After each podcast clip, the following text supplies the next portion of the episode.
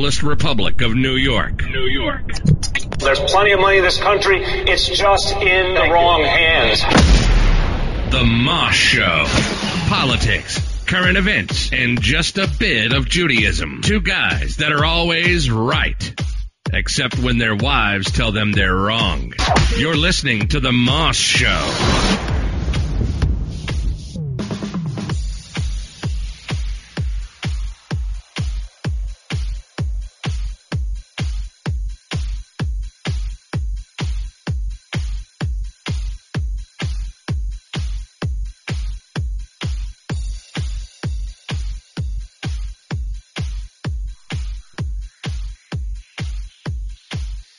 Show's going to start in five, four, three.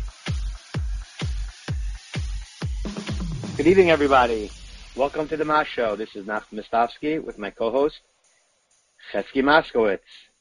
How you doing, Chesky? I'm good, Nachman. How about you? I'm doing good, doing good. Uh, you know, we just uh, finished a a interesting week, which you know, this this actual week started with uh, what is, to those that are listening that don't know, uh, is was Tisha B'av, the ninth of the month of Av, which is the saddest day in the Jewish year.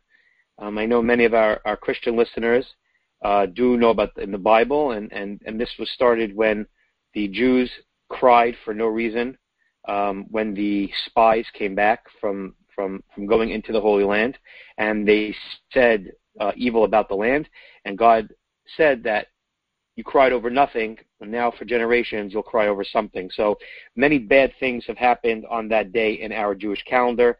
Both the temples were destroyed. World War One was actually started, which culminated into World War Two.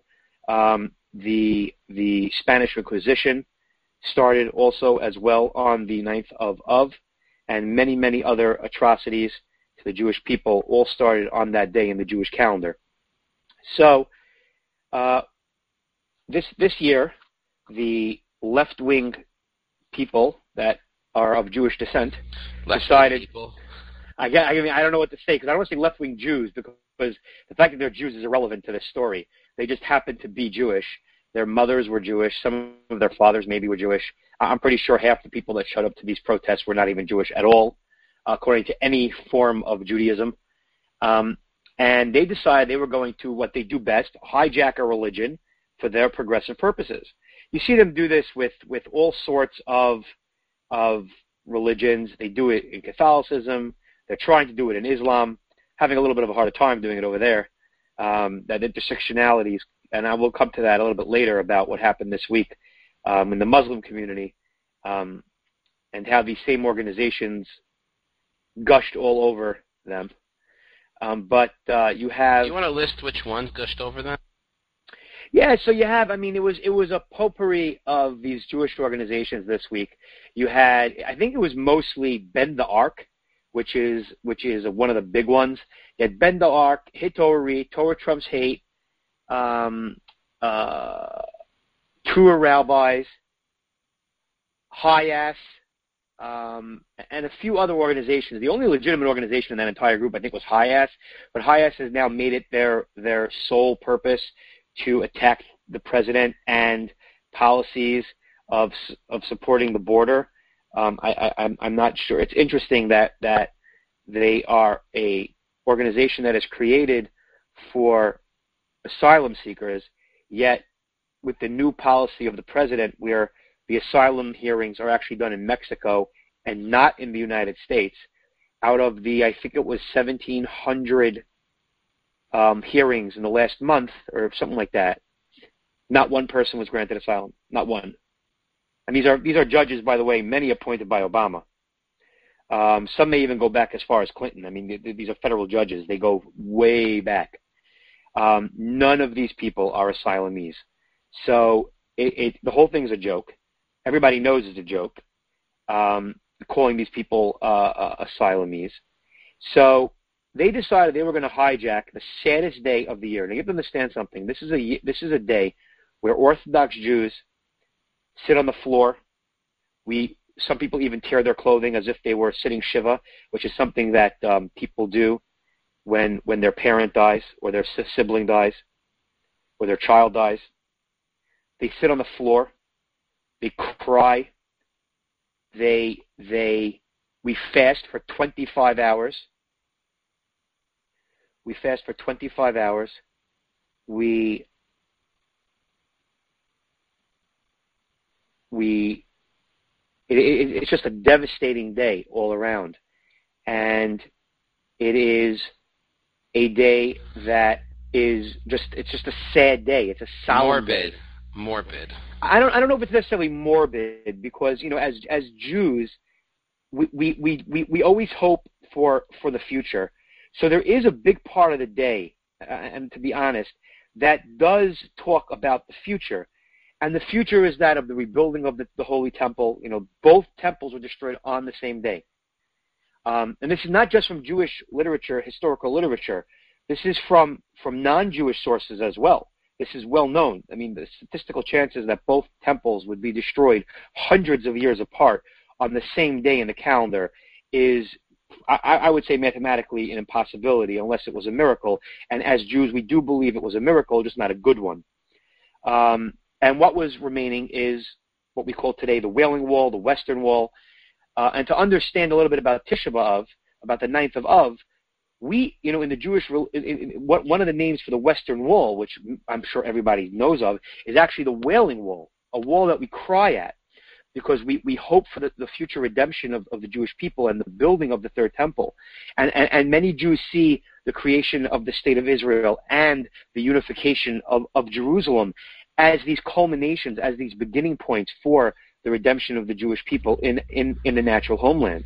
Of course. And and what what these organizations did is they decided that well, since the Jews they're on, on the ninth of Av at the destruction of the temples became refugees, if you might say, well, they were going to hijack this this religious day, this sad day, and they were going to turn it into an anti-Trump rally day absolutely disgusting for people that believe in not culturally appropriating religions and societies. That's exactly what these people did.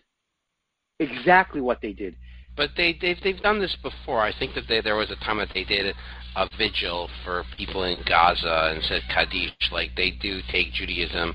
But you know, appropriate all the time. That I, I agree. But even that, you could say they're not culturally appropriating.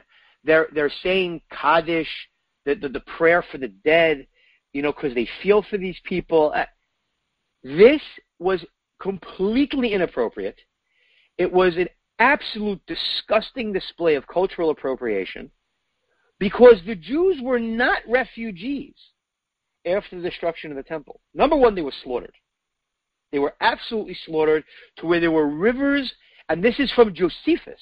This is not from Jewish works. Josephus says the roads of Jerusalem were drenched in blood. That you that, that plants could not could not that, that, that the fields of Jerusalem outside Jerusalem uh, couldn't grow crops because of because of the amount of blood that was that was drenched into the soil. This was and anyone that's been to Jerusalem, you know that the hills of Jerusalem are actually green. It's not a desert over there. This is this is I mean, some are, some aren't, but most of the Judean hills are green during the winter. And and it was it it it is an absolute disgrace. They they they first of all they're lying. You know, they're talking about some of these bills. You know, the, the new bill that you know, you have Mayor De Blasio in New York City saying um, this new rule that the president is enforcing, where if you're on welfare, you can't get a green card. I'm sorry to tell everybody, Bill Clinton signed that bill in 1996 no one's been willing to, to, to actually enforce parts of it. The bill is fair. The bill is very fair, and it was signed by Bill Clinton. Why should I not have health care, but an illegal immigrant who comes here and goes to the emergency room can get his full medical well, expenses paid? Well, that, that, that is correct. That is 100% correct. Now, that was a bill signed by Reagan, and that was because – they they they they had to do something. There was an influx again back then, and that's when Ronald Reagan was promised they would close up the borders back then in the 19 mid 1980s. Of course, the Democrats lied. They said that they would pass immediate legislation to close the borders. They never did. Um, and it wasn't until you know the 90s that the Republicans controlled Congress. But then they had a Bill Clinton, who refused to do any of that. But actually, one of the compromise bills that they passed was this bill, and no one's ever enforced it. Um, the enforcement mechanism, I think, came later, and then after 9/11, the enforcement mechanism just I don't think anyone had the stomach for it. Um, uh, immigration was not something that we were seeing as a, as a big problem. It was more it was more terrorism, and that's what was really you know. And then and then the Democrats took back control, and, it's never been the same since. And now you have a president that is willing to just say, "I'm enforcing a law that was passed." Um, it's quite interesting. These Bend the Arc, history. I mean, I, I, I, and others were trying to fight back uh, over social media. Um, it, it is something that needs to be taken care of in, in, in, in a communal way because the, the, the world doesn't see the Orthodox Jews and, and those that, that may agree with the president's stand, and, and even those in the conservative and the reform movements, um, and uh, you know, and some of the other smaller ones, Reconstructionists, and continue, continue. Um, these these they're mostly progressive though, and that if you know that you can read. There was a great book that was written by by you know a friend of Chesky's uh, on this topic and and how outside of the Orthodox stream of Judaism, the other streams of Judaism were completely hijacked by what what they call the Tikkun Olam groups, um, and there there's there's a book to save the world. It's it's a great book. Um, you should read it, and it, and it explains how the conservative reform and some of the other streams were hijacked by some of these progressive leaders to hijack Judaism and turn it into progressivism. And what you see with the culmination this past Sunday on the saddest day of the year was that they were, I mean, it was all throughout the country, a massive one in Washington, D.C., right outside the White House. Now, you know, the president goes and looks outside the White House window and sees Jews protesting him. And, and, and and in his mind, he's got to be thinking, I don't understand something. I am by far the, the, the most Israel phobic, you know, president would not be President Trump. The most Jewish phobic president would not be President Trump. He is by far the biggest um, philo-Semite to ever be in the Oval Office. I, I, I you, there are there cannot be overstated. Cannot be overstated. It, it, I mean, there are those. You read the writings of George Washington. George Washington obviously had a very, very huge affinity for the Jewish people. I mean, he didn't call them Jews back then. He called them um, the children of Abraham, the Abrahamic religion. Um, he had different uh, uh, uh, titles that he gave Jews back then. He was clearly very close to the early uh, colonial Jewish community. Uh, not, people are not sure why and how that happened. It may have to do with a lot of his support came from the very small Jewish community. We're talking about literally a handful of Jews that donated their entire wealth to the to the colonist cause and to the cause of freedom and liberty. And uh, you saw this again in the Civil War on both sides of the aisle, um, um, both in the North and the South, where, where the small pockets of Jews um, gave up their wealth for what they believed was their government. And you see it today a lot as well. Uh, many Jews give to a lot of charity.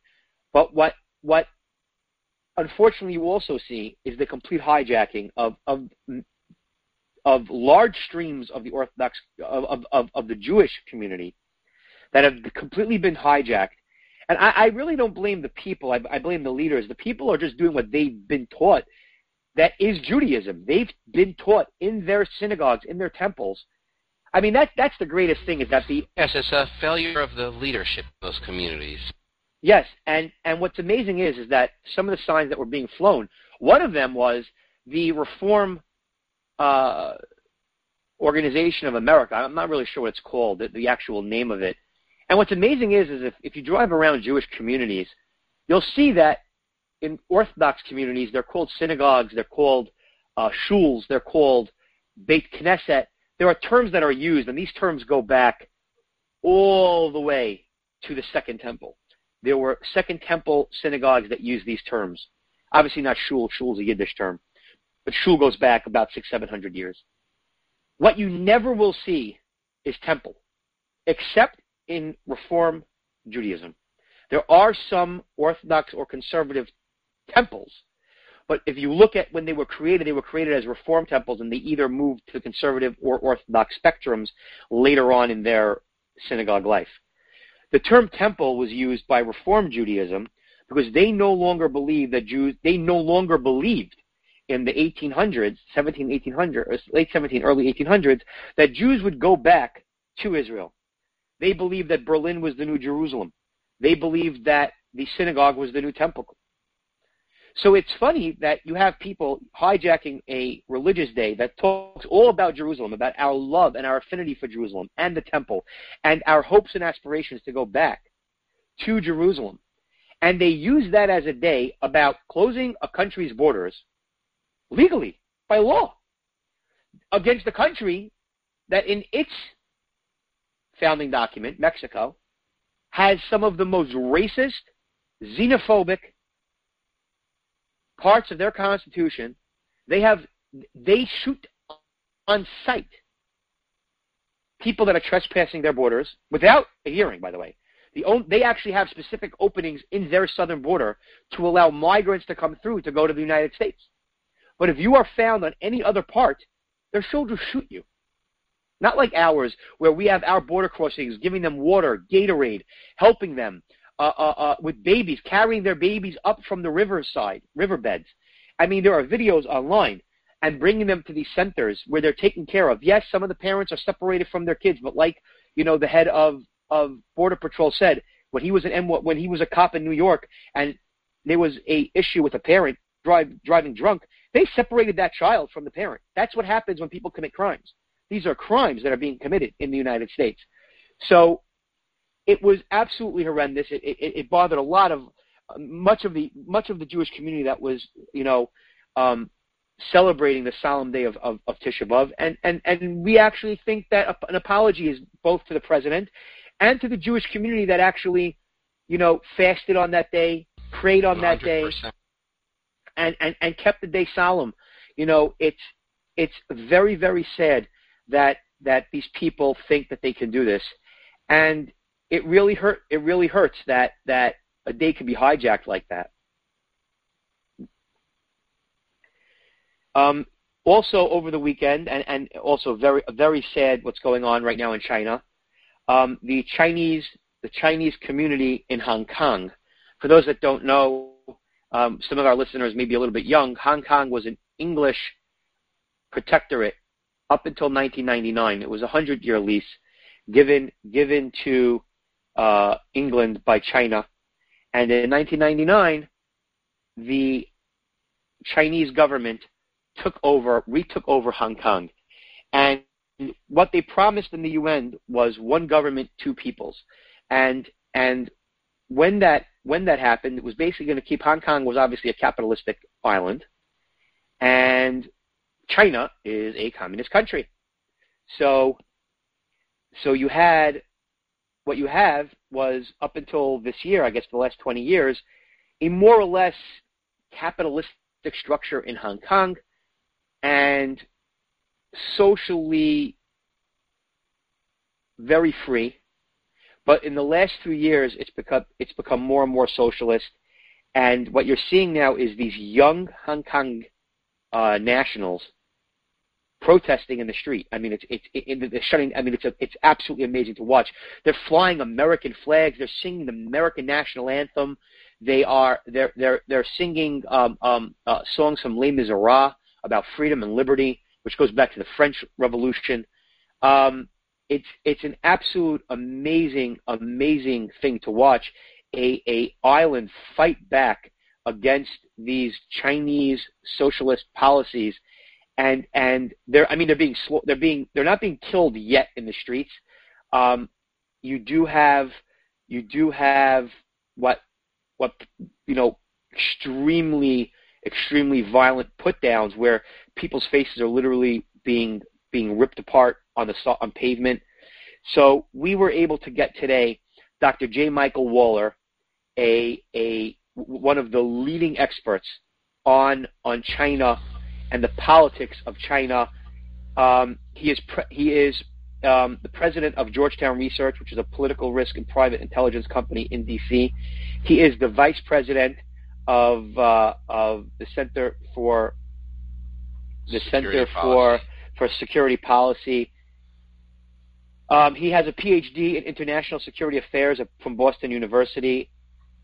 He was for 13 years the Walter and Leonore Annenberg Professor of International Communications at the Institute of World Politics in Washington, D.C.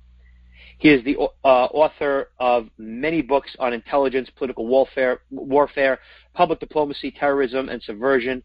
And um, he also designed and taught the world's only graduate program on public diplomacy and political warfare.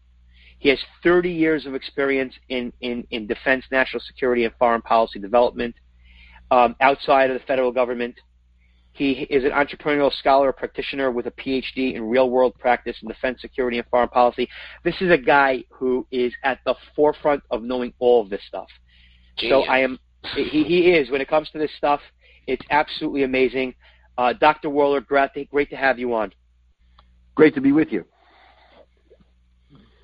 So tell tell us a little bit about what is, if you could tell us a little bit about the history of Hong Kong and Japan, and and and, and how the governments, you know, under English rule, and how that happened, how Hong Kong ended up under British rule, and then you know what happened once it, the Chinese took over.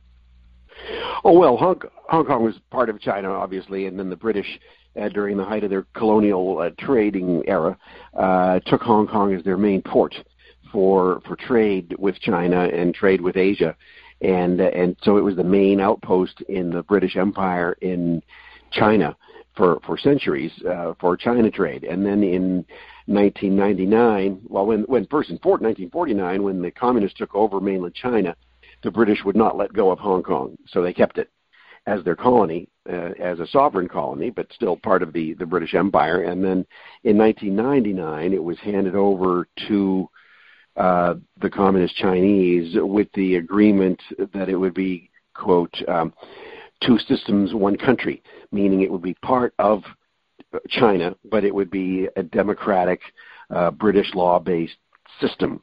And of course, the communists have broken the deal on that, and the Hong Kong people are rebelling. Wow. So, so uh, do, do you find that the age? What are the ages of the peoples that are that are that are rebelling? Is this is this being led by uh, the elite of Hong Kong, teenagers, youth? Who, who, who is this? Who's the, who, who are these groups made up of? It's mostly uh, the college age and high school age kids and young professionals. The older people are not so active in the streets. Some are actually uh, uh, trying to tell the younger kids not to be so so hot headed. But it's uh, it's it's run by mainly young professionals and college age students. And but the numbers, uh, you've had a quarter of the population has shown up for some of these protests. Uh, that, that's unheard of in almost any country's history. So, so it's more than just that young sliver of the population that's part of the part of the rebellion against the communists.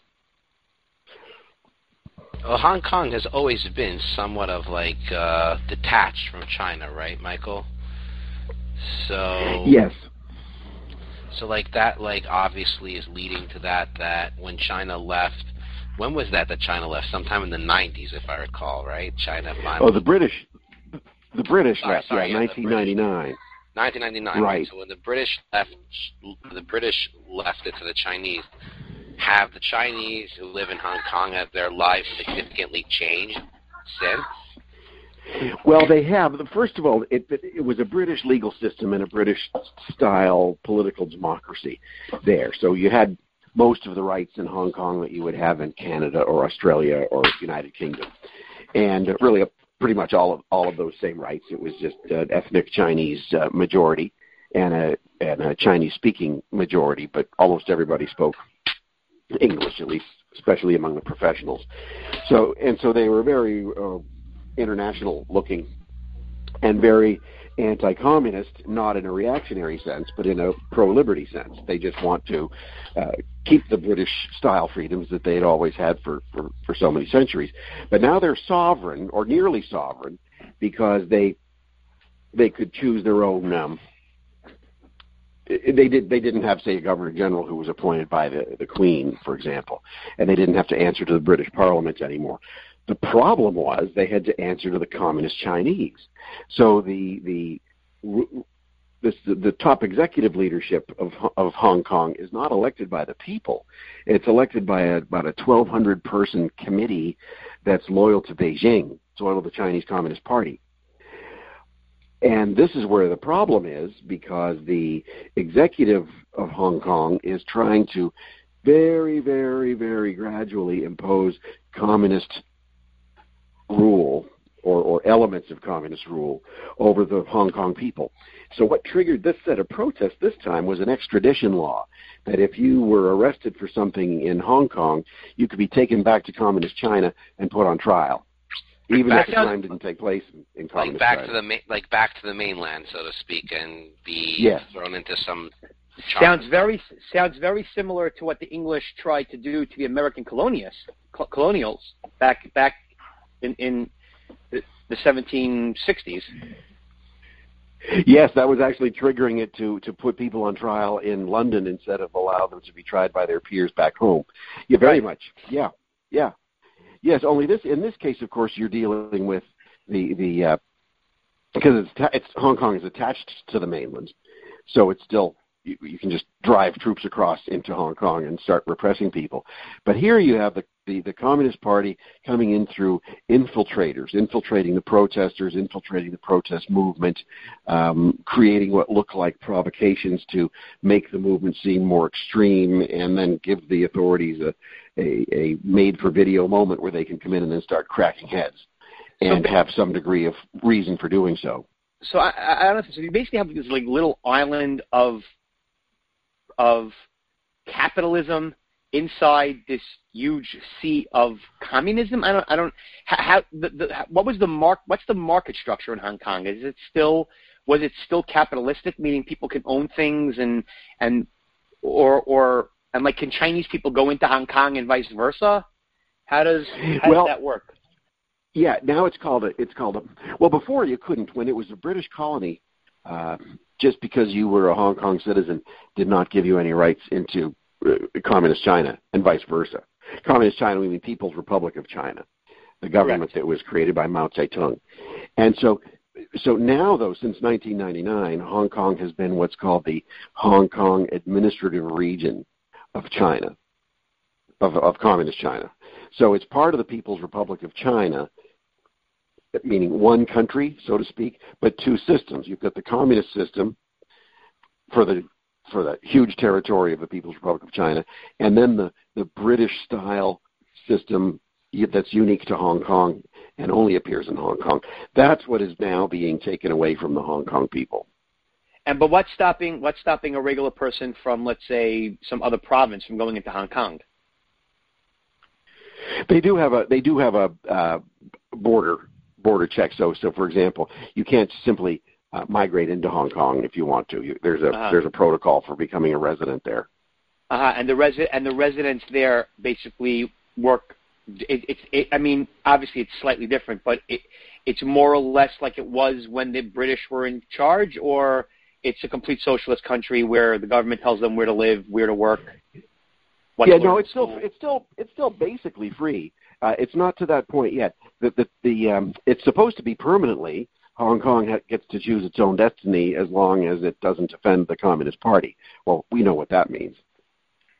And and the full transition isn't supposed to take place until the year 2045. So we've got another what 26 years to go. What Xi Jinping is doing now is he he's consolidating power still within the Communist Party. He likes to make it look like he controls the whole party, but it's full of faction fighting and so forth. And he wants to uh, uh, im- impose a real much harder dictatorship on all of China. So he cannot allow something like Hong Kong to exist if it's going to get uppity like this and start protesting for freedom. Why, why didn't England give them their freedom before 1999 happened? Well, in, I I mean, Hong Kong had its freedom as a British colony because it was a, it had fr- all the rights you'd have in any, you know, Anglophone democracy of, of the British Empire. Uh, it's just that it was a colony and not self-sovereign to Hong, the, the people of Hong Kong. Right. Now why didn't it's- Why didn't they give them their sovereignty? That way, we don't have the problem. Yeah, well, because the communist Chinese were pushing Margaret Thatcher, and Margaret Thatcher caved. Uh huh. What's Uh-huh. the what's the That was 10 years before. That was in the late 80s during the Tiananmen Square period. And then there was a 10 year transition for the British to pull everything out of Hong Kong. So all their magistrates and all their, their police and all the British bureaucrats who would, who would uh, administer Hong Kong as a colonial entity, they were all pulled out over a 10 year period.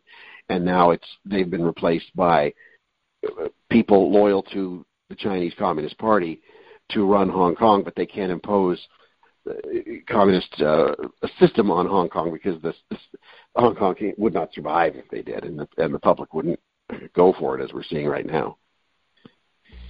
where do, where does Taiwan fit into all of this? Well, Taiwan was it's it's the it's officially called the Republic of China on Taiwan. So Taiwan was, is, is the island, also called Formosa, and when when the Chinese pro-Western Chinese government that ruled China, so it was a three-way war in in China. Say during World War II, you had the the nationalists of, of Chiang Kai-shek, Friends of the United States, the Republic of China, fighting the Japanese occupation, occupation forces on one hand and fighting the communists of Mao Zedong on the other hand. The, the nationalists under Chiang Kai-shek d- defeated the Japanese. They were part of the U.S. allies. They were part of the alliance. Um, then they they faced the communists, and then you had China break into a civil war of the pro-Western nationalists of Chiang Kai-shek versus the communist pro-Stalin uh, Chinese Communist Party led by Mao Zedong the um, the U.S. stopped supporting Chiang Kai-shek in China, and so the Soviets continued supporting Mao after World War II, and Mao and the communists threw the entire nationalist uh, forces uh, off the mainland. So the whole Chinese government of the Republic of China literally packed everything up and fled to the island of Taiwan. So they just moved the government of China to Taiwan and became the Republic of China it was just located uh, on the island of Taiwan. Kind of like in World War II, where the Polish government, um, uh, uh, under the under the Nazis, the the uh, the nationalist Polish government moved to London as an exile government, but it was still the elected or, or, or legitimate government of Poland. So, So similar thing for China. So like the Taiwan government right now would be like is um like descendants of the of the of the Chinese empires that like existed thousands of years ago. Like they look at themselves like the spiritual successors of those of those um regimes. No, it's more. There was the Chinese Republic that was created about a little over a 100 years ago, when the Chinese Empire was finally fell apart and collapsed. So Sun Yat Sen established a Republic of China in China. So that ruled from around 1912 all the way up to 1949, and then they got forced out of China and, and they just relocated to Taiwan. And so the United States recognized that as the legitimate government of China until uh, Nixon reached out to Mao and said, hey, let's work together against the Soviets. And so the United States de-recognized Taiwan and recognized Communist China as the one and only legitimate government of China. Can we But undo Taiwan exists as a Taiwan is a sovereign uh, country. Uh, some countries still recognize it as the legitimate government of China. Only a only a small handful of very small countries, but they still recognize it as a legitimate Chinese government. But communist China won't allow other countries to recognize Taiwan if they want to do if they want to have diplomatic relations with Beijing. So they say you have to choose Taiwan or US, us. Which is like why the U.S. technically, although an unofficial ally of Taiwan, does not have any diplomatic relations with them. Right. So so Taiwan here has a trade mission in Washington instead of an embassy. And and then we have a trade mission in, in Taipei, Taiwan. A lot of But don't countries we have do trade don't we missions do to Taiwan. don't we do naval don't we do naval and and military um like pro um uh like tests with Taiwan though? Yes, yeah, maneuvers or operations. Yes, we do. We do. And to keep this to keep the Taiwan Straits free and so forth, and of course, the, the communists in Beijing got very upset with this. But luckily, every American president has said, "Too bad, we're still going to do it." It's just a matter of policy for us now. So we still do, and we just we're selling Taiwan uh, a fleet of F-16s. So in other words, Taiwan is like Israel. They're not an official ally, but we do a lot together. Yes, but we recognize Israel as a sovereign state. We don't recognize Taiwan right. as a sovereign state. Yes. Let me ask you a question, Dr. But, but you know, it's kind of funny because we did not, for, for decades, did not recognize Jerusalem as the capital. Uh, Correct. now we fully do. So there's kind of a relationship there if you if you think about But it. I, we I, didn't. I'm sure I don't know if a lot of our listeners know Israel is actually not legally an ally of the United States. They have a memorandum We- yeah, of we- Yeah, we have no defense treaty with Israel. Correct. We have no treaty at all with Israel. We have a, a memorandum of understanding because Israel won't sign the Non-Proliferation Act. Yeah. Yeah. From what I understand, Uh, though, well, I- that's not the only reason. There- I'm sure there are other Right. reasons too. But, right. but That's it the works. excuse that's given. Yeah, but it's not like NATO, where if if if the Russians were to attack, you know, Poland, we we would have to we would have Right. to respond militarily. If if if the uh, you know the Iranians attack Israel, we're under no obligation by treaty to respond, but we have such a special relationship with Israel that it doesn't matter. A treaty doesn't matter. We're going to do it anyway. Uh, unless you have, say, an Obama who's president, then you'd probably you'd probably you side with though, the you think that like you think that if Iran attacked Israel, the U.S. would respond? Oh, sure. Do you think is you think U.S. would respond, or they would just allow Israel to completely retaliate, and they would hold back the Arab countries from stopping Israel? Well, that remains to be seen, doesn't it? I think under this president, you'd get a strong response. Under another president, you get a maybe look the other way while Israel does things on its own or provide Israel with intelligence or whatever. It would vary from president to president because there's no legal obligation to put a treaty in force. So I, I would think that uh, that a, so, someone like President Trump would actually would actually promote Israel retaliating on its own because of America first, not wanting American troops to be in harm's way. Just let Israel turn Iran back into the Stone Age, all on their own, and and then hold I back think I think Israel would Jordan Israel would and do it. Egypt and Iraq and Yeah, yeah. Well, and that that remain that obviously remains to be seen. But I think uh, we can all be assured that Israel would do a better job on Iran than, than the United States would. So well, it happens to be that was a big criticism that my grandfather actually had during the Bu- um, Bush one. Um, that when Iraq was sending missiles, um, lobbing missiles, the Scuds actually um, into Israel, the the Bush administration uh, um, actually demanded that Israel would not retaliate. I have a very I, and and he that was the condition. That was the condition for them to have the uh, missiles. right the have the Patriot missiles that they brought missiles. in that were for defense, right? Interestingly, my grandfather was obviously very critical of it because he felt like it would ma- it weakened Israel, Mm. thus really weakening American interest in the region long term. And he wrote several articles about it. I don't know if I sent them to you, Dr. Waller, in the past. I will, but either way, great.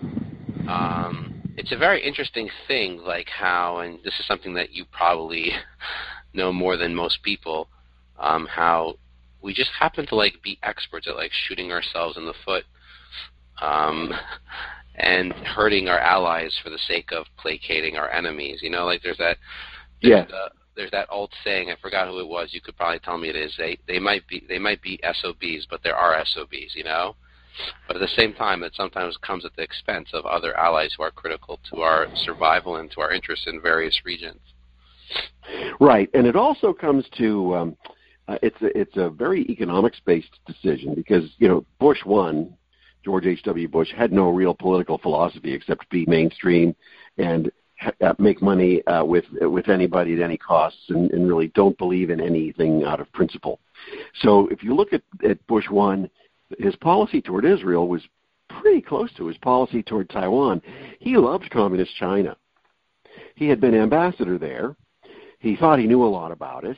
He uh, he opened up relations um, in the under Nixon or Ford in the in the 70s, and so he really had a he and the sort of the Henry Kissinger faction of the uh, national security community sold out Taiwan, and they would have sold out Israel if they could have because they they saw more money to be made with the Arabs and the Iranians uh, and the communist Chinese than with uh, Israel and Taiwan. So there are a lot of you'll find in American politics and strategic thinking, the most pro-Israel people also tend to be the most pro-Taiwanese people.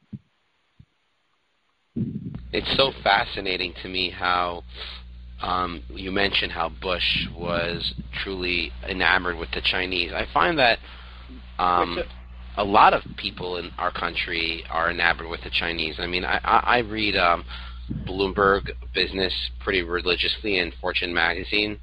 Just because as an entrepreneur you have to like have some sort of idea of what's going on in the business world, no matter how biased it is against the president.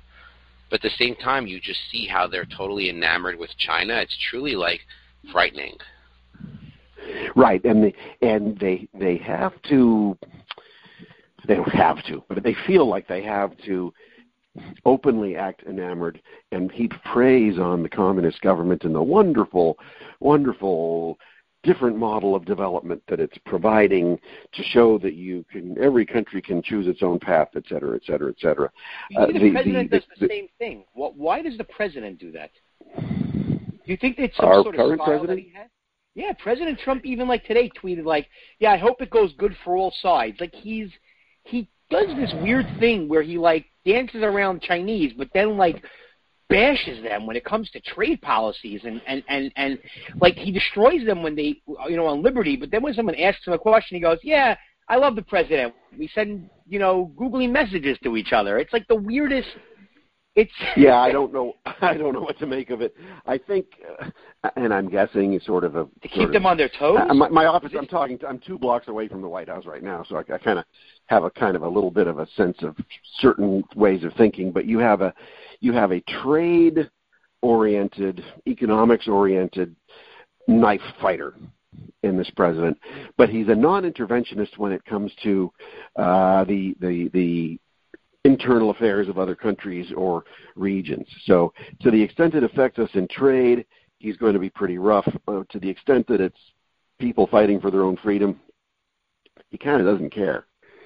But do you think do you think that there's also some issue? And I'm not saying he's playing this 4D chess, but I think that he brings this this idea from the business world that when you're negotiating, you need to keep your negotiating partner on their toes, not having any idea where you stand. That's your strongest your strongest position is to make sure that your your proponent your your your opponent doesn't under, doesn't know where you're coming from. The second they see your hand, they know your play.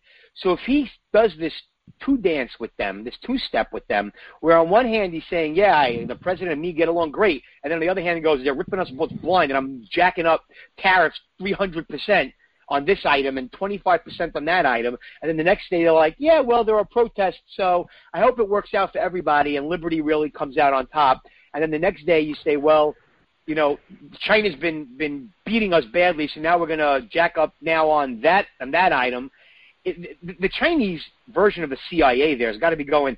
We can't read this guy. We have no idea what this guy's going to do next. Yeah, that's a great point, and also on on it's culturally.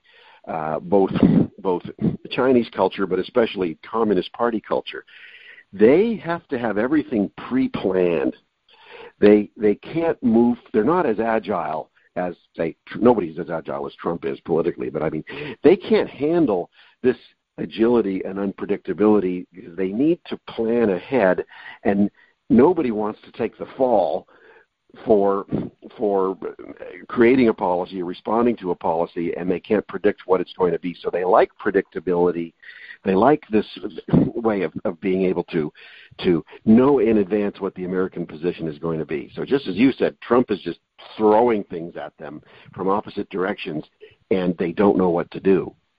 And kind of like I don't know what to do either watching him because he'll say something and I'm so disappointed in what he's saying, and then he'll do something and I'll be thrilled with it, but he doesn't always I mean, like say even, what he he does. I mean, I know this is a side issue, but like even with the red flag ban, the the red flag law, like he he says that he's all for it, but then with with Cuomo, he tweets out the video of Cuomo threatening the guy and goes, you know, with the red flag law, you would lose your what your firearm. Like, and that's a very anti-red. He's sort of saying like, you see, this is the reason why red flag laws are are dumb. He like doesn't. It's very strange. It is, but let's look back on the, on the China thing because what you raised a good point there about this tweet. He said he in in one single tweet he put China in an impossible situation. We hope China wins, and we hope liberty wins. Yeah, I saw it was a diametric. Or words to that uh, effect so he's almost said if, if and the Chinese read into a lot of this stuff, even though I really don't think they should read into Trump. But you would almost think that they were actually saying like when he's saying government, he means Taiwan. I mean, you can you can make that theory that the only government that that that likes liberty is the Taiwanese government, not the People's Republic of China. Right, but he's also saying China as Chinese people, uh, Chinese culture, Chinese nation. What what is he saying? He hopes China wins and liberty wins. Well, if China wins and liberty wins, there's no more Chinese Communist Party. Right. It was so probably what he wants, though. So, yeah, but is he? But is he sending a signal like that, or was it a whim? I mean, here are the three of us discussing it right now. We don't even know, right? To think of what the communists are thinking in the middle of all of this. He said liberty. That's a terrible thing to be telling the communists, right? And it's a great thing to be telling the Hong Kongers and all the other people who want freedom in China. Can we see Hong Kong becoming part of Taiwan?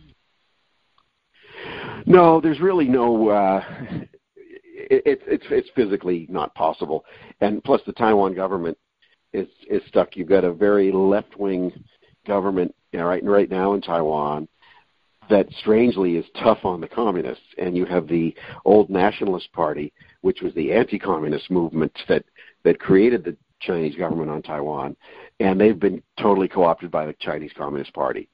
What the communists in China did, instead of fight Taiwan, they said, let's just swallow them the Taiwanese government leadership. you're saying is is is actually co-opted by the communists. Yeah, yeah, the, yes. The uh, the present Taiwanese government under President Tsai, it's a it's a pretty. If it was an American political party government, it would be pretty Obama-like. But they know that their their existence is threatened by the mainland, by the communists. And, the, and President Tsai, she's not simply a relative or descendant of a mainland Chinese transplant. She's all part of part of her ancestry is uh, indigenous to the island of Taiwan, so it's a different ethnic group entirely. So she has a unique Taiwanese identity, and not simply a Chinese identity. She has both. But the thing is, the, the Nationalist Party, which was the which was the anti-communist party, uh, has been completely co-opted by the communists, mainly with business deals. Right. It's really it's really shameful. We had worked with them. They're, they're called the Kuomintang. KMT is the abbreviation. We'd worked with them for decades, and now they're not even interested in defending Taiwan's sovereignty for all practical purposes. They're kind of happy with this uh, this uh, this this peace they've made with with the communists to be swallowed slowly. And you have a left wing so where does that leave the, So where does that leave the people of Hong Kong? And uh, it leaves them pretty much by themselves. No, they can't be independent because there's no treaty that that. Uh, I mean, I suppose somebody could declare Hong Kong to be independent, but the can they declare themselves system, to be independent? Yeah, but they'd have to overthrow their own government first, which I think would be great. I think it'd be super. But so, but wait, you're think... saying that Taiwan is eventually going to be swallowed up by the Ch- communist China? That, that's what the that's what the communists are planning to do. They have a they have a uh, one. We have a one country policy toward China, so we don't recognize two Chinas. We recognize only one, with the idea be it was vague for U.S. diplomacy. Maybe someday the nationalist government will return to Beijing to run China, or maybe the communists will take over China. We really don't know, so we're not going to say. We're just supporting the one China policy. That's the official uh, U.S. diplomatic line for the past you know, 50, almost 50 years. The um, the uh, but but some pe- there there is an independence movement in Hong Kong that says let's just get rid of this fiction that we're part of mainland China and let's declare ourselves a complete sovereign country. There's a movement well, like that, that in these Taiwan. Kids want. I mean, these kids are, are are singing the American national anthem. They're they're flying the American flag. They're yeah. singing they're singing Les yeah. Miserables. I mean, they clear these young yeah. people really don't want to be part of communist China. No, it's like it's like Tiananmen Square in way back in 1989 uh, you know, it's it, where they had that that goddess of democracy, but she looks kind of like a Chinese Statue of Liberty. It was a, it, right. it was a it was intentionally designed that way. So they have this uh, this this desire. It's just they they're having less and less uh, fewer and fewer. Um, uh, freedoms to to express it. So with this, that's the problem with this new extradition law. It's not like you're a you're a bank robber and you robbed a bank in China and you're hiding out in Taiwan in in Hong Kong, and so the Chinese say to Hong Kong, "Hey, will you please extradite this person back so we can stand trial in in Beijing?" It's not like that. It's it's this person has said something against the Chinese Communist Party. We want to extradite him to Beijing to stand trial, where they've got a 99 plus percent conviction rate. Now this is this is all happening on the Hong Kong mainland part or on the island part. All of Hong Kong. It's, it's so these uh, these are happening all over the the minor islands. These protests everywhere. Yeah, the main protests are in the business center and the airport. Uh-huh. Business center, government center, Now- and airport, because you've got residential areas and so forth that are not. So so Hong Kong not, uh, uh, goes all the way. The Hong Kong area that that is it's the, the the the that's supposed to be more capitalistic goes all the way to Shenzhen, or it or it or it stops It- it- before that. It borders Shenzhen province. Uh, so it's that little it's that little like like triangular peninsula that comes off the edge of China. uh, let's see. Well, yeah, I mean it's all. Let's say Hong, all of Hong Kong is, is is Hong Kong. So you've got you've got the border. It's really a river border with the mainland, Right. and then you have islands on the south. The, the international airport is on an island. So so you've got the the for for people listening and who can't see, uh, Hong Kong is like a, a peninsula Right. kind it's sort of a football shaped peninsula with harbors in it that's attached at the top to the mainland of China and there are big uh, bodies of water on either side and then to, to the to the south of that are are a set of large and small islands so you've got some big big areas on there Yeah. big residential areas and then the airport Yeah, It's connected all by bridges. Lantau. mostly Right. Yeah, you have Lantau, Hong Kong, and and, and Sekung are the are, are, I'm sorry, and Kai Sei Chow are the big islands. And you have a bunch of little ones like Lamma Island and Tsing Yi. I'm just looking at a map. I don't know this, but but uh, but but you have Di- you have a Disneyland resort there. I mean, it's not. This is. It's not I like mean, it's, it's only it's only what country. maybe thirty miles long. No, oh, no, Yeah. it's it's a it's a super super first world country in every way. right. I mean, it looks like it looks like downtown Manhattan. The the, the, Right. the, the business sector. Yeah, it's just that all the buildings are newer and the Right. infrastructure is newer. You have your old part of town, old Kowloon, and the old uh, the old British dominated part and the old trading part, but sort of a historic area. You've got some um, poor areas, sort of yeah, but it's like you know old working class Manhattan uh, type places. But you you have the, the a lot of brand new architecture and a ton of money from the mainland. A lot of the a lot of the communist uh, uh, business types from the mainland actually invest in Taiwan because they don't trust the regime back in on the mainland to uh, not steal their money from them. So they keep it in Taiwan and they own so they own in, in Hong Kong rather. So they've built a lot of those skyscrapers and other uh, very extravagant infrastructures. So members of the Communist Party are allowed to buy property in in Hong Kong. Yes, Interesting. and there's a lot of mainland tourism into Hong Kong because they can see stuff that they even though there is a lot of modernization on the mainland and there's plenty to see and do on the mainland now there's there's a whole different vibe in Hong Kong it's a whole it's a free vibe it's it's freedom it's So what do you think is going to happen from all these protests in the end? What, what do you see happening? I don't see how the Chinese Communist Party can survive if it allows Hong Kong to get away with continuing these protests. The protests have to be put down one way or another from the Why do you communist say that perspective. though? Like Well, I don't. I, I don't like it. I'm just saying it's. it's, it's no, no, no, no. From com- from a communist no. no, I mean, like, I, I mean, like from the communist perspective. The, the little, like, I'm saying, look at Venezuela, right? The protests were not able to, were not able to um, unseat Maduro. So why would this be any different? because this this uh, Hong Kong will always be there as an example to the rest of China. This is how great a society Venezuela, you can no have. such thing. Uh, Venezuela people are demoralized. Hong Kong people are psyched. Drawing those parallels is actually a great a great parallel because you've got Venezuela was a really rich country and a very modern country and, and the wealthiest country in all of Latin America. But they were beaten down for 20 years of self-imposed socialism, more than 20 years. They voted for it. Right. Uh, you know, you don't hear of any Venezuelan patriots after Bolivar, who you know died almost 200 years ago, right? You don't have them, you know, and and even Bolivar didn't fight for himself. He got other other people to help fight, so they don't have this this this history of fighting for themselves and fighting for their rights and well, fighting the, Span- for their, the Spanish really, the Spanish really never did. The Spanish always hired mercenaries, going all the way back. The Spanish were notorious for for hiring mercenaries. Yeah, you didn't have you had a couple exceptions in Latin America, but most of them you're right. Were No, I'm it talking wasn't about like Spain. the people get- fighting for their own. But I'm talking about even Spain. The king, the, the king of the king and queen of Spain used to hire Oh, sure. mercenaries. That Sure. that was their thing. Uh, they never liked because the Spanish people. The, the, I'm talking when I say Spanish, I don't mean Latin American. I mean from Spain. Never liked Right. fighting wars. They always hired German mercenaries and and French mercenaries. They would hire mercenaries to go to war for them because they didn't think they thought it was above them. They probably just brought that culture with them to to Latin America.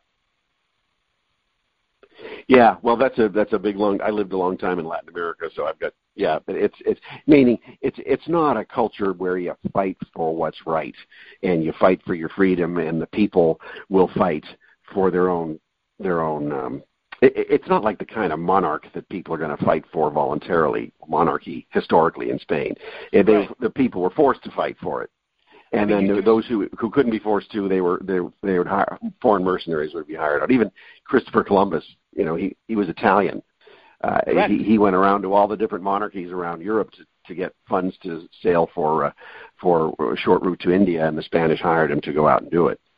It's it's it's the truth is i mean and a lot of it may i, I don't you know disparage the whole religion here but the, the catholic religion in and of itself never really fought back. The protestants did and jews did. You the only revolts against governments that you ever truly see are Protestant governments, Protestant peoples, and the, and the Jewish people. I mean, the Jewish goes all the way back to the, the, the Great Jewish Revolt, back back to to, to, to, Rome, predating Christianity. But but you Yeah, but really I think that's see- because I, I'm not a Christian, obviously, but because I think that the, the historically the reason is is because the church had aligned itself with the monarchs, and like as being with the monarchy was a was um, ordained by God, it gave the church the ability to control the monarchy. So the the church essentially was not put at risk because that it controlled the kings. Yeah.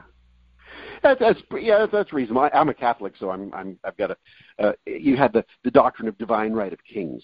So kings Right. ruled because it was God's will. Therefore, to oppose the king was to oppose God, which is a great doctrine to have if you're the king, right? And but the kings were they got their legitimacy from the bishop or the pope, and this led to Henry VIII split with Rome Right. and uh, with the pope Well, and Jews- creating the Church of Jews England because the same. yeah. Right, Jews have the Yeah, same Jews had thing. to- had to- we just we just didn't seem to care much. we just seemed to go, well, God may have made you the king, but we don't like you anymore, so we're just going to get that guy now. You had, you know, the kings Yeah, of so- Israel. yeah, so- they were No, I overthrown also think the reason why the monarchy was not successful in Israel is because that there was constantly um, there was a lack of Infighting. unity, and the Jewish community was it was I mean it's brought, brought out through scripture how there was it was disjointed. I mean they had the kingdom of Israel and you had the kingdom of Judea, and that in itself created instability. And even in those two kingdoms, you had instability. You had you had some at some points multiple kings of Israel and multiple kings of Judea Yes. simultaneously. So it was it was Well, very and, and and now multiple governments of China. To get back on today's topic, because Correct. You have the Taiwanese government, which is which is the old Republic of China from 1912 approximately onwards. Continuous rule. It's just they they change locations, and then and then the uh, the Communist government of China, and then Hong Kong, which is now formally officially globally recognized as part of the People's Republic of China, but it's still a very different China. It's Right. China with Brit with generally Do British China- laws. do the Chinese have in their culture fighting against government? I mean, it seems that they they they had their their you know the Ch- the Chinese people have had their I mean, first of all, the, the country is huge. I, I don't know if people are, are aware of this the size of of China. Um, it's it's slightly smaller than Russia, I think, right? Very slightly. Yeah, it's it's quite a bit smaller uh, in in Right. terms of geographic size. Yeah, but, but it's it's got you know four times the population of the United States. Right, and and they but they had like empires for hundreds upon hundreds, if not thousands of years, and never. I mean, once in a while, I, I remember learning Chinese, you know, history. It was like they're, they're, these kingdoms would last like forever, and the people Right. would just continuously live like that. Right, dynasties. Dy- right. So, so, so dynasties they- lasting centuries. Yeah. So do they have it in them to actually hold fight this off, or is this going to be put down? It's going to be another Tian- Tiananmen Square, and that's going to be end of it for another thirty years. No, I think you have it. Uh, if you look, they had a they had a uh, uh, Chinese Republic revolt uh, in the early part of the 20th century. You had uh, you had various rebellions against British rule. You had uh, uh, uh, you know strong rebellions against um, resistance against Japanese invaders, but these were foreigners. You didn't have you had more Right. subservience to the to the emperors or the or the ruling elites. Uh, you had more subservience, and there was a sort of a divine equivalence to most of these dynasties as well, where you could not attack the divine or something that was that was was believed to be protected by the divine or was ruled as as willed by the divine. So you're content to be in your place. Uh, this is a gross simplification, but basically you're content to be in your place because that's why you were put on earth to be in, in this place and to do eh, whatever it was you're doing in, in your rice paddy or whether you're you're a soldier or, or or a senior official with the empire.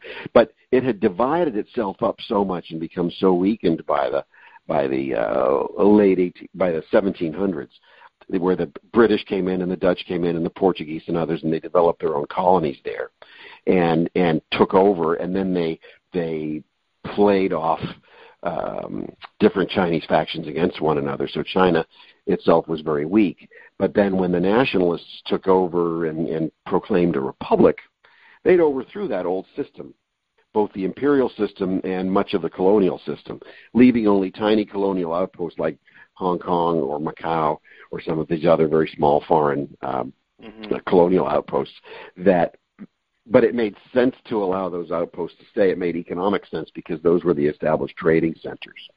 Mm-hmm. And then you had the the fighting uh, huge resistance to the Japanese in World War II. Notably, though, the communists did not fight the Japanese in World War II to any degree. They were fighting those who, fellow Chinese who were fighting the Japanese. Uh, they wanted uh, to. They were using the Japanese.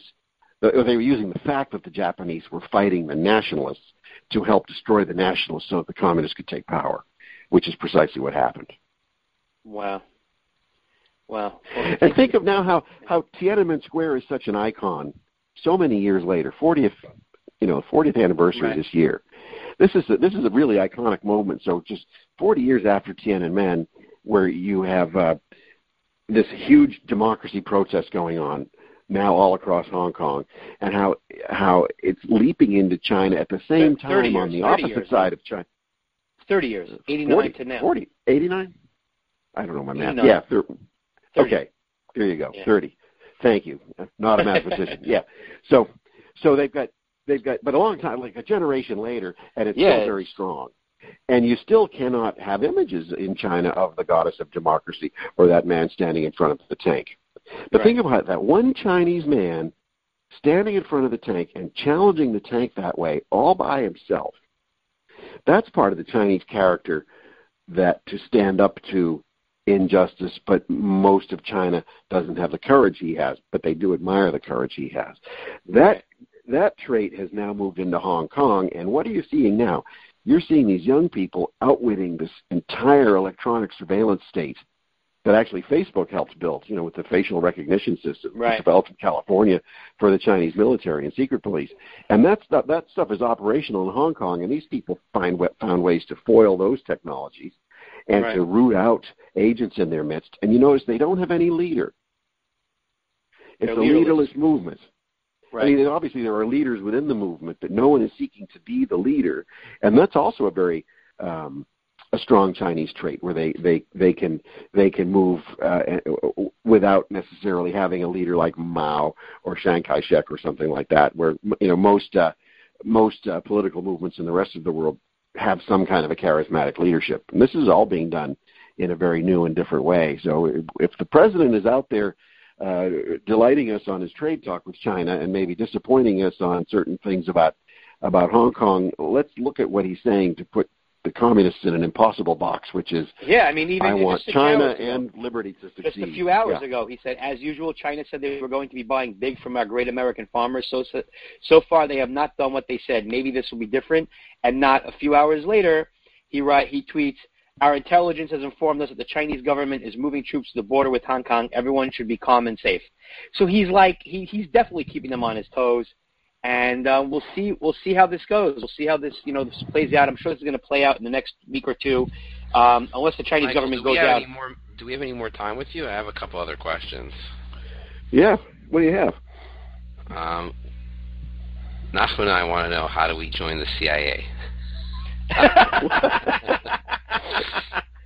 Ah, I love you, Husky.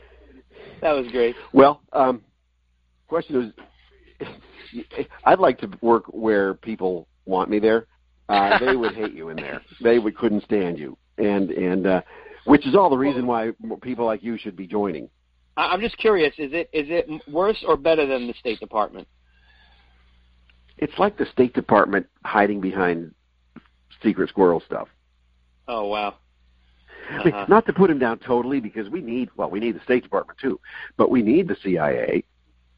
Uh, but l- let's have them put American na- vital national interests first, and not say the rainbow flag or the Muslim Brotherhood. Right, but I'm just curious. Like, do they like the State Department hates Israel? Does the CIA hate Israel? Well, no. See, we we've given up as a nation. Um, our intelligence has essentially given up on having human sources, on relying on human sources of intelligence. Of course, we still we still have human sources, but we've relied so much on technology to, for our intelligence collection that we rely on other countries to ri- to provide us with intelligence derived from human sources. And of course, no one's better than that than the Israelis. Mhm. And so, so, so the the Israeli services are a vital partner of the United States in in going after common enemies, and and so the the uh, you'll find much better relations between the CIA and Israel than you will between the State Department and Israel. Interesting. Interesting. CIA needs good people. They, they just because uh, they're they're full of lefties, uh, to, but they but they they like to say that they accept anybody. They really do discriminate on political views. Uh, but I would say, you know, please, all good people should be enlisting, just like the military. Mhm. You had another question, Heskey. Yeah. yeah. Yeah, I, I, I, um, I was actually told that the CIA and the FBI are both biased against Orthodox Jews. I don't know if it's true or not, but I was told by several friends of mine who've actually tried to get in, they could that they they weren't able to get in. So it's um, so it's interesting. I'm not really sure where that all plays out. But another question for you, Dr. Waller. Well, you know, there's there, there's a there's a key. Um, uh, there's there, there's there's an issue there that's a practical matter. Let's say you're trying to run an intelligence service, and you're going to need people on duty seven days a week at times. So people whose whose religious convictions don't permit that aren't going to be the right fit, or at least that's going to be the perception. Um, in the Catholic Church, we would say you'd get a special dispensation because your country needs you, or whatever else. But I mean, so I don't know. I don't know the Orthodox Jewish customs on those things, but I do know that that has been an issue in the past. Right. It makes sense. Um, here's here's a toughie one. You ready for a toughie? sure. Okay. You you have a background um, in policy and doing a lot of cool stuff. Um, and some of the things we know you did, we're not going to talk about it because it's way too classified, and we're going to keep it quiet unless you want to volunteer the information. One of the things that everybody's talking about right now in the Jewish community is Jonathan Pollard. Yes. Go. You have five seconds. I'm joking. Oh man, I got to talk. I've got to. I've got to talk on J Tribe Radio about Jonathan Pollard. and Say what I really think. Okay, here goes. If you have me back. Um, Well, we have your Jonathan back. We have your Pollard. well, look, Jonathan Pollard, from an American perspective, he spied against the United States for another country. And which he, by the way, Doesn't which he matter if it openly was- admits to. He openly admits that Right. he did. Okay, Right. so a spy is a spy. Right. So so he violated the terms of his oath of office, so to speak, the terms of his contract, whatever it was, uh, the, the terms of the deal he had for employment for himself, and he betrayed all of his colleagues, and he betrayed his country. So some people, his supporters, will say, well, he did it for a higher cause, or he did it because the United States was sticking it to Israel. That doesn't matter. What matters is he betrayed his country, the, the U.S. Now, Right. therefore, you've got to pay the price that a spy is going to pay. Then there gets to to the extenuating circumstances. Yeah, but he wasn't spying for the Chinese or the Soviets or something else. He was spying for an ally, and of course, our allies spy on us all the time because every, especially Israel, because it has an ex- existential threat every day. So it has to be collecting things, especially when the United States won't always be cooperative in sharing. Especially Especially if, at that the- the- time. the- I mean, they say the data that he actually gave was something that under agreement Israel was supposed to have anyways, which is also right, but you've got to do it through it. You've got to do it Right, through. no, 100%, You can't 100%, steal it. correct. Yeah, yeah. So Look, he's Gottman, we brought an he's- in, we brought an intelligence guy on here. We have to hear the truth. well, it's it's it's my own take on it. And so so to me, if you spy and you and you betray your country and and you you then then you've got to pay the price for it, whatever the law says. Now, is that always the case? Well, you know, we make spy swaps, right? We trade uh, people who have, have have Russian spies. We arrest them here, and we'll make a swap, as Obama did in 2010. It was a terrible swap, but it was still a swap. So, so you can let people go and go back to quote their native country. If Pollard was was indeed a U.S. citizen and not a dual national or not an Israeli citizen, but obviously he viewed he viewed an obligation to Israel that conflicted with his obligation to the United States. But you can you can work out some kind of a swap or some kind of a trade, or even say, hey hey Israel, we'll give you Pollard back if you give us something else, you know, something. So you can work that out, and that stuff happens. You know, that that's not an uncommon kind of deal to make. right. Now, what this is what Caspar Weinberger, he was Reagan's Secretary of Defense at the time, and he had argued. His Well, argument. no was one knows. No one should- knows what he argued. That it was a secret Well, memorandum. Well, I, I I know what he argued, and I know I know in general what he argued.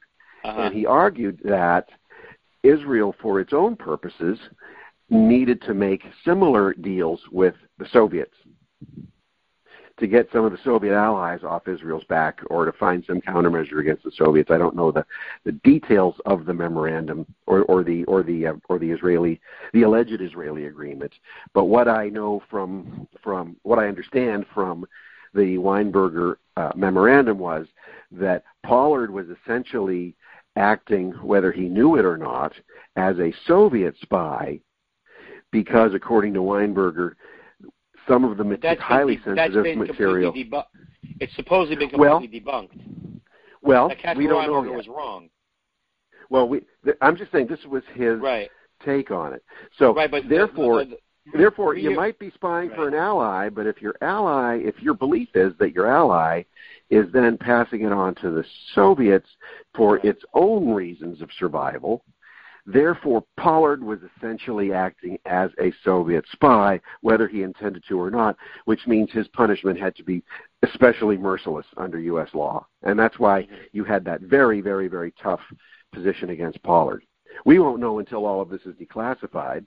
But think of it though, it makes sense because look at all of Israel's neighbors practically were Soviet backed at one point or another and were flirting even if they were were dependent on the US they were flirting with the Soviets in one way or another, and especially you know Syria and Iran and, and some others. So it, it makes sense for Israel, for its own purposes, to say, hey, what kind of deal can we make with Moscow to say get certain uh, get the diplomatic codes for the Iranian regime, right, or get something that the Soviets might have that the Israelis needed for its own survival. Right, but I think a lot of what was blamed on on on on on, on Pollard was actually was was was Ames was was Aldrich Ames was was I mean the guy oh, was like you know what? I, I think I think they're still at large. I think those two, uh, Pollard and Ames, were only we know their names because so few have been arrested. I want to interject, by the way. There's no way it's only that small number. There's gonna- a lot out there who have not been arrested. I want to add a caveat to this. People don't know this, and this is like something that was actually exposed in the Israeli media recently. The Israelis have not really been so good about Pollard either, and in fact, I think I cannot remember who it was. Like this head spy who was Pollard's handler. Yeah. He actually had the ability to get him into the embassy and to. Rem- and He was to in the embassy. him. He was in He- the no, embassy. I mean he was in the embassy, but he wasn't allowed into the compound. He was parked in the, like he was in the embassy, but he wasn't allowed into the building. Was- and yeah. he basically- Rafi Eitan. Yeah, Rafi Rafi Eitan Eitan. sent him away, and he even said in an interview before he died, which he died now. So now, like once somebody dies, it's okay to dump all over them.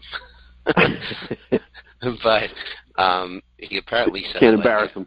yeah, exactly. He said like, yeah, like he was telling people in the embassy, like if I need to, I'm going to go down there and shoot him myself, and it's some like crazy stuff. But in the meantime, I don't know, Doctor Waller, if you know, you know that his wife just got um like I think she's battling breast cancer, and um the reason why pe- so many people in the Jewish community are like concerned about this, obviously, is because that, and for like intelligence people, it's hard to like relate, I guess, because if they they know they to them it's like one of their own and betraying their trust. It's like the ultimate betrayal. But at the same time, in our community, the fact that his wife is battling cancer and he's on parole with these like crazy circumstances that prevent him from being able to take his wife to the hospital and so on and so forth. I mean, to be honest, he also uh, um, has put himself in this position specifically because he doesn't want to get used to the United States and he does want to leave. Whatever the reason is, I mean, I'm sure he has a lot of reasons, but um, it's just one of these interesting things because I I know that your work at the center and like you guys are so pro-Israel and obviously um, have positive views on on Israel and on the relationship, but like it's interesting to hear from my perspective, at least, the intelligence guys and guys who are operatives, such as yourself and um, uh, DNI hopeful. Can we say that? Fred yeah, Fleitz, Sir? um, and others. It's just it's interesting to hear the pers- perspective of, of you guys on Pollard, because from our community. Well, that's my own personal perspective. I, I'm not speaking for anyone else. No, no, of course, of course. No, no, I'm saying it's interesting to hear your perspective as a person who was out there in the field operating and know the. But like, do you think they actually like there has to there has to be some sort of material that he gave that's classified that no one knows that got to someone because otherwise it doesn't make I don't sense. know. The, the directors of the CIA, the, all the past directors of the CIA said not, so that it wasn't true. So, And you so have to remember, Caspar Weinberger had to be pardoned. The guy, the guy, the guy's a crook. the guy's. I, I guy's you know, I, I, th- I think he was a, I think he was a great patriot, but I think uh, uh, he was also had he'd been CEO of Bechtel Corporation, so he was also very pro-Arab at a time when you could not be Right. pro-Arab and pro-Israel. Right.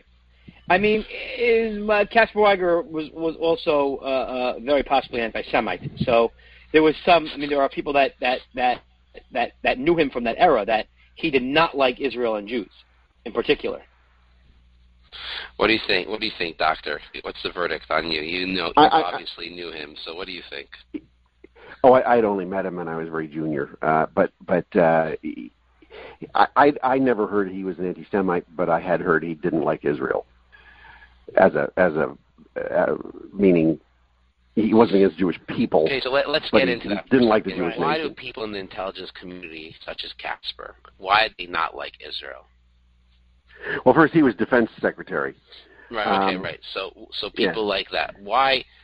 Where, where did that come from? Because Israel was obviously the only natural ally against the Soviets, and um, I'm sure all these guys they didn't weren't born like in a bubble. They knew how the Mufti of Jerusalem had actually collaborated with the Nazis. I'm sure they had all the intelligence that they needed to know that you can't really trust any Arabs, and the Muslim Brotherhood was was in its infancy then, like as an as a active movement, right? Right. Did they not realize that that, that, that there was no hope and that there that the that Well, without it was- modernization there was not going to be It was the original. It was the original America First movement, which is why people said that the president was an anti-Semite when he used that term, is because they they believed that the oil that we were getting from the Arabs was more important than an allyship with Israel. Yes, and and and and not just the oil we were getting from them, but also the other business we were getting to build their infrastructure. So you know, construction, uh, uh, shipping, you know, all all of that other stuff that was was part of the oil economy. That so they were not we were not just buying their oil, but they were buying our stuff, and and that far outpaced anything, any economic value.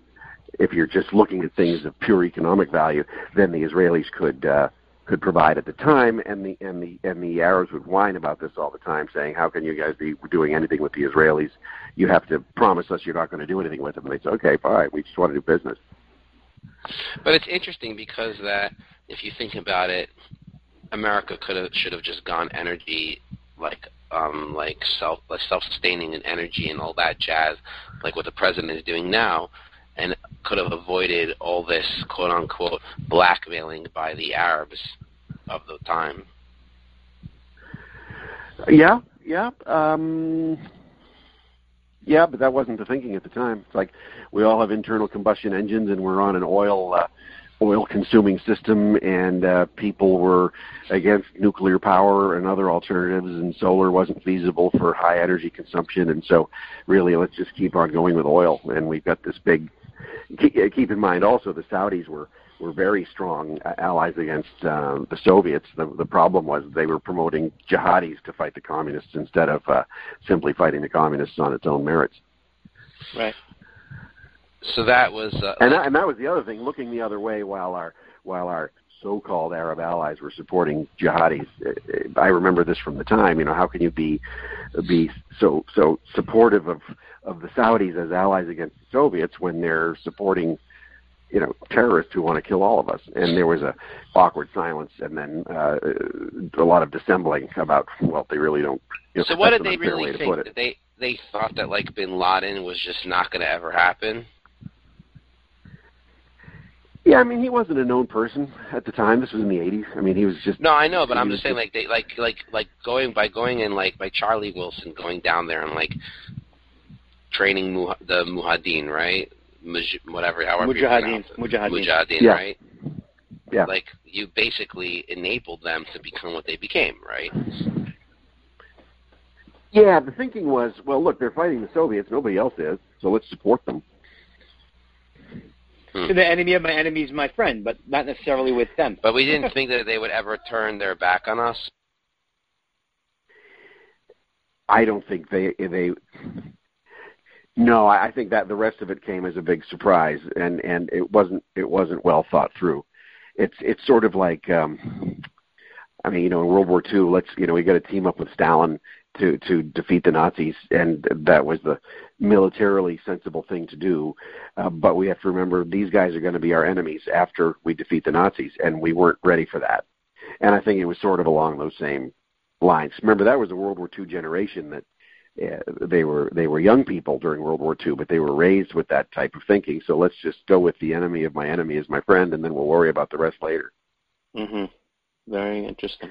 The thing is, they didn't worry about the rest later because they continued to be allied with the very uh, r- royal families and others who were supporting Bin Laden in the first place. It's like today with Qatar, right? Why in the world, after all we know, you know, you can kind of say, well, we didn't really know what the Saudis were doing, or it wasn't all conclusive, or whatever nonsense. But I mean, it's still okay. You can still discuss that. You can't discuss what Qatar is doing right now to continue to support terrorism and subversion and and the destruction of of of, of everything that we value. Yet yet here they are with their noses under the Trump tent. Right. It's actually really crazy, and, and I I spoke to you about this once in person. It's actually interesting that not only the U.S. has like, I mean, I know that that the president has had the Amir over several times, but the Israelis actually, their public policy is to not attack the Qataris, but to blame the radicalism on the on some random sheikhs, right? And Right. I've I, I've questioned them in public about this. I've said, "Let me know how that works out for you," because doesn't really make much sense. Nothing really over there goes passes by. I mean, I think it's like the rule of thumb in any Arab country, really. Like they don't, nothing there can move an ounce. Nothing, you can't gain an ounce, or you cannot move an inch without their the permission of these amirs or these um, mullahs or whatever.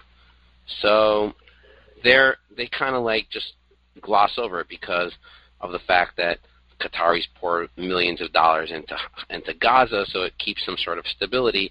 But at the same time, it's really pathetic, to be honest. Or you know, this is my own personal opinion, obviously, because that it all boils down to the money, and it's sad because a lot of that money ends up just going to build terror tunnels and doesn't actually bring any stability. So, breaking Yeah. Hamas and giving them, cutting them off their funding completely, probably will save Gaza a lot quicker than letting them to continue to have funding that empowers Hamas to be a player in the region in the first place.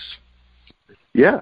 In fact, it, it, the, the strange thing right now is Israel, it, uh, Egypt under El Sisi is more hardline than Israel on this position because they are they're the ones who are most actively opposing Qatar funding the um, the uh, the Palestinians Gaza. as part of this peace. The, yeah, the, because they get all the problems dumping from Gaza into their own country. Right. It's amazing. It's amazing that that all this stuff is happening, and and we have uh, President Trump at this time. You know, you know, we believe you know that God does everything, uh, you know, by plan. You know, had all this stuff been happening under Obama, we would have been in a lot of trouble. But you know, we're, we're hoping that with President Trump, um, and and and some different, you know, he he looks the world a little bit differently. We're hoping that all of this stuff will end up, you know, working out for for the side of liberty and and hopefully that our allies would be strengthened. Um, so thank you very very much, Dr. Waller, for joining us. It was very very informative. Thank you for giving us your time. We greatly greatly greatly appreciate it. It was great to be with you guys. All right. Thank you so much. All right, Saskia, that was that was really a, a great um, a great informative discussion. We always have the best guests, and yeah, it, people who are really educated. Yeah, it was it was very very good. Um, it was it was a phenomenal phenomenal. It was a little long, and we went a little bit longer, but this is somebody who doesn't have you know he, he doesn't give up his time easily. So I'm not so sure we'll be able to get him back in in, in the next you know uh, couple of weeks or months. And uh, we sort of threw him a curveball there with uh, Jonathan Pollard talking some Israel stuff. He was only going to come on for China, but uh, he was nice enough to give up his time. He gave over an hour, a little bit over an hour. Um, it was very, very informative. I mean, it was interesting that he that he spoke how how he actually doesn't. He thinks that the Chinese are actually just going to put this down and be the end of it. It was very interesting that he said that. A lot of people are saying that that they're actually going to get some some freedoms. He makes it sound like the Chinese government's not even going to allow that because if they do, it's it's game over. So that was that was an interesting take um, from him, and uh, you know, interesting take on on on Qatar and Israel and Saudi Arabia. It was a really great show, and and and and just to wrap around, you know, um, it, it, interesting. The president, the president now has been tweeting uh, uh, and retweeting Fredo almost all day today. and in between his Chinese, his tweets about China, he keeps on getting another dig in uh, at Chris Cuomo, calling him Fredo, Fredo from the Godfather movies. Um, and it's just, it's very interesting to see how the president is sort of, you know, he uses the social media. He's all, he's all over the place. And, um, it's it's I mean he now literally just a few minutes ago flat out attacked CNN as bad for America. So you're true without being stuck at an airport where CNN buys at a big price an uninterested audience, they've got nothing going. CNN is bad for America. So you know it's the fact that they don't realize the media doesn't realize that they're doing this to themselves is is just amazing. It's just amazing. They don't get him. They don't. They definitely don't get the president. They don't understand him. They don't understand what he uses Twitter for. It's it's just they have zero experience. They they they cannot they cannot fight against him because they just don't have the capacity to actually stop for a second and think and be like, wait, if we cut this guy off from the source. And it wouldn't even be that hard. They can just hire a conservative to sit in their office and just explain to them what's going on. I mean, it's it's and, and the president actually called out conservatives today. He wrote, "It always happens when a conservative does even a fraction of what Chris Cuomo did with this lunatic rating, raving and cursing. They get destroyed by the fake news. But when a liberal Democrat like Chris Cuomo does it, Republicans immediately come to his defense. We never learn." And he's right. He's absolutely right with this. When a, a, a Republican would do something like this, Republicans dump on them. When a Democrat does it, a Republican sticks up for them. It's it's it's beyond strange. It's absolutely, and, this is why I think Donald Trump, where his his main core is like millennial conservatives, because they get what he's doing. They understand that this is a culture war. This is something that that um, you know Andrew Breitbart used to always say is that politics is, is downstream from from from from culture. That that the culture is what controls this. And and I think you see this with actually with a lot of older conservatives in their 60s and 70s. I think it's the Republicans that are in between. You know that that 40 and 50 and early 60s Republicans, they don't get it. It's it's it's strange. Like my my grandfather, you know, should live and be well. He's like, you know, he gets it. He's getting yeah, he what the president's doing. And, and and the younger conservatives and the younger Republicans get it. It's these is these midlife these these younger 40s to, to younger 60s. They just don't get it. They, they they they don't understand it. But I'm telling you right now, when it comes to the election, the Democrats are going to understand it because you know what they learned from the deplorables. You know what Hillary actually said by the deplorables. I don't know if you actually know what she said. The audience actually knows the whole con the context, but she was actually saying something that wasn't wrong. In particular, what she said was is that inside the Trump's you know backers, you have this basket of deplorables, you know, and, and, and but but the rest of them, we can talk to them. We can try to win them over. That's what she kind of said, right? Now the conservatives on social media basically made it sound like she called all of us deplorables. Which listen, that's the way it works today. You you got to watch what you say, and I get it. That is the, the that is- is the, that is the name of the game, baby. Right, but what they what the Democrats learned from that wasn't that you shouldn't call any of them deplorables. It was they're all deplorables. They're all anti-Semites. They're all racists. Everyone that voted for Trump is a bigot and a homophobe and a xenophobe and a racist and an anti-Semite and an anti, you know, uh, an Wait, Islamophobe. Nachman, you're not. I am, but but No. I'm all those things. But Yeah. but an ageist and and sexist and discriminatory on everything, and you know it, that's everybody. Now, what's interesting is is that they learned the complete wrong thing from 20 from the last election from 2016, and they're going to get their they're going to get their, their their heads handed to them again if they continue this stuff because Donald Trump is going to eat these people alive once he gets on a stage with them because he he forget the rope a dope.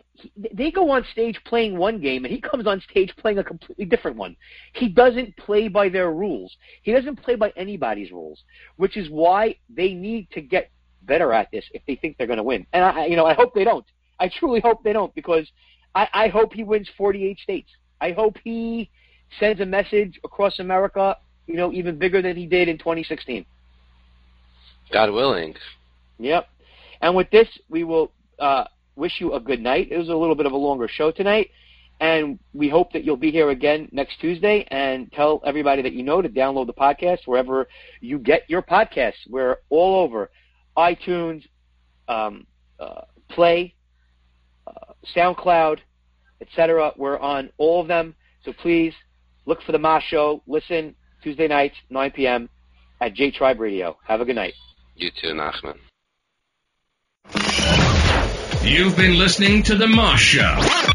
Broadcasted from the Socialist Republic of New York. But please, don't tell our governor he asked us to leave. They have no place in the state of New York. Tune in again next week, Tuesday at 9 p.m. Eastern, or go to J Tribe Radio to listen to the podcast anytime on Play, iTunes, and Stitcher.